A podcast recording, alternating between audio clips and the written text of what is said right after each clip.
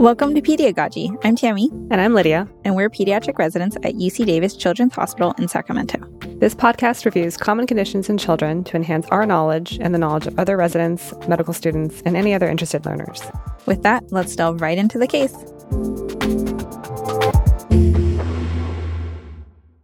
All right, Tammy. So you have a 16 year old male presenting for well adolescent exam. He hasn't been seen for the past several years. On chart review, you notice that his history is notable for morbid obesity. There's also a strong family history of type 2 diabetes. Other than obesity, his exams and vitals are stable. Hemoglobin A1C is 7.2%, and you initiate appropriate therapy. So, I've noticed we're starting to see more and more type 2 diabetes in our patient population. At least a third of these new diagnosis diabetes in pediatrics are now type 2. So, this is probably due to our growing childhood obesity issue. Yeah, and as pediatricians, we're probably not as well equipped to manage this disease as we are with type 1 diabetes. However, it is becoming more and more common, so we definitely will need to be more comfortable with it. So let's take a look at the 2013 AAP and the 2018 International Society for Pediatric and Adolescent Diabetes, or ISPAD, guidelines on managing type 2 diabetes. So they looked at publications since 1990, including clinical trials, meta analyses, and abstracts and from this data, they created a set of consensus guidelines. In general, the recommendations are very much limited by the lack of data available in the pediatric population, so most of these are not strongly backed by a preponderance of evidence, but are what seem to be the most prudent based on what we know about this disease looking at the adult population. So, what do they recommend? The first is to initiate insulin therapy when in diabetic ketoacidosis, aka DKA, or when the A1C is greater than 9%. The quality of evidence is limited, but still a strong recommendation based on the preponderance of benefit over harm in this situation. Remember that we mentioned in a previous episode that it can be hard to distinguish between type 1 and type 2 initially, so the first line initial management for both is still going to be insulin when a patient presents with DKA. When the patient presents in DKA, even a known patient with type 2 diabetes, you should still treat with insulin first. This is because the risk of lactic acidosis with metformin can exacerbate their illness. So, once you know it's type 2 diabetes, the AAP recommends lifestyle modification and metformin as first line treatment. This is also based on multiple studies comparing metformin versus lifestyle modification alone. The reason is that patients are very poorly adherent to lifestyle modifications alone. There is a high loss to follow up and high comorbidity of diabetes with depression.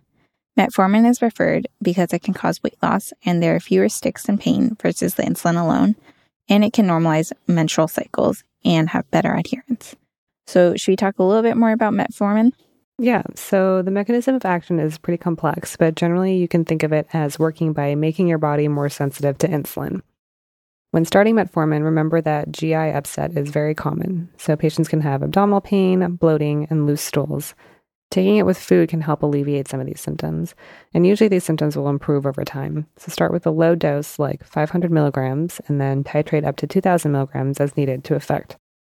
More recent evidence suggests that metformin alone may not be sufficient for adequate glycemic control in type 2 diabetes in children. If you still have poor control even with metformin and insulin, then you might consider GLP 1 agonists as third line.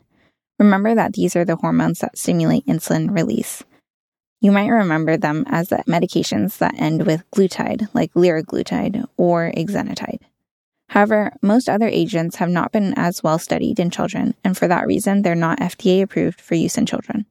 Sulfonylureas, for example, are not recommended at this point because of the increased risk for hypoglycemia and more loss of beta cell function. So, when you start to consider additional agents, it's probably worth consulting a pediatric endocrinologist at that point. Yeah, let's hear from Dr. Caroline Schulmeister, one of our pediatric endocrinologists at UC Davis, on next line medications. So, the most recently approved um, medication outside of metformin and insulin for um, individuals with type 2 who are children um, are GLP 1 agonists, um, also known as Victoza, um, although there are other um, names for different types. And these are great medications um, help lower blood sugars, should not have hypoglycemia with it. Um, and they actually also have the added benefit of, of weight loss. Um, so it's actually also approved to be used in weight loss um, for kids who don't even have diabetes. Um, so that's kind of a new exciting development that we now have. Um, it does require an injection, which some people are a little bit wary of, but we, we definitely have seen good results with using this medication. So, other recommendations in the guidelines have low quality evidence, but are reasonable based on the adult data. One of them is to routinely check hemoglobin A1C levels with a target less than 6.5 to 7%. Remember that the A1C gives a general sense of your blood glucose for about the past three months. It's unclear how frequently you should be checking this and how tightly you should be targeting the A1C levels to prevent long term vascular disease. They also recommend checking sugars regularly when on insulin, but it's unclear how frequently we should be checking these sugars. Yeah, Tammy, there's a pretty wide variability among providers in terms of the sugar checking regimen recommended. In general, it probably makes sense to check more frequently if the patient is acutely ill, not in good control, or changing regimens, but there's not really clear guidelines on what that schedule should look like. It may end up being a shared decision between the individual patient and the provider. And finally, they recommend nutritional counseling, regular exercise, and reducing screen time for all patients with type 2 diabetes.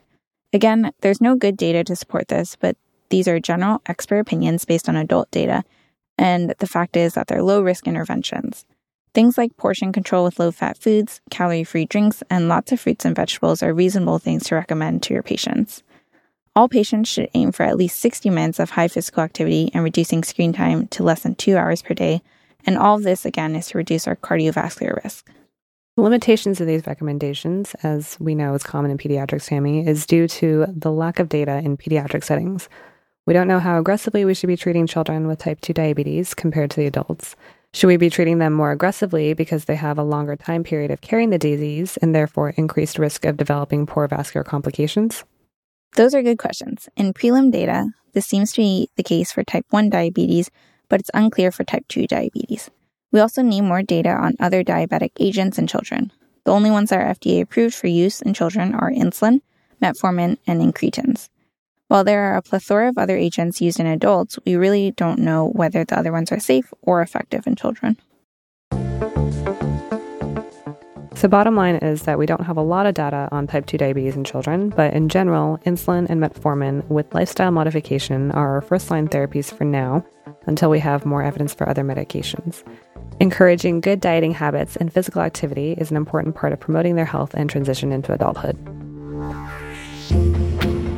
That's all for this episode. You can find additional information in the podcast description and our social media resources.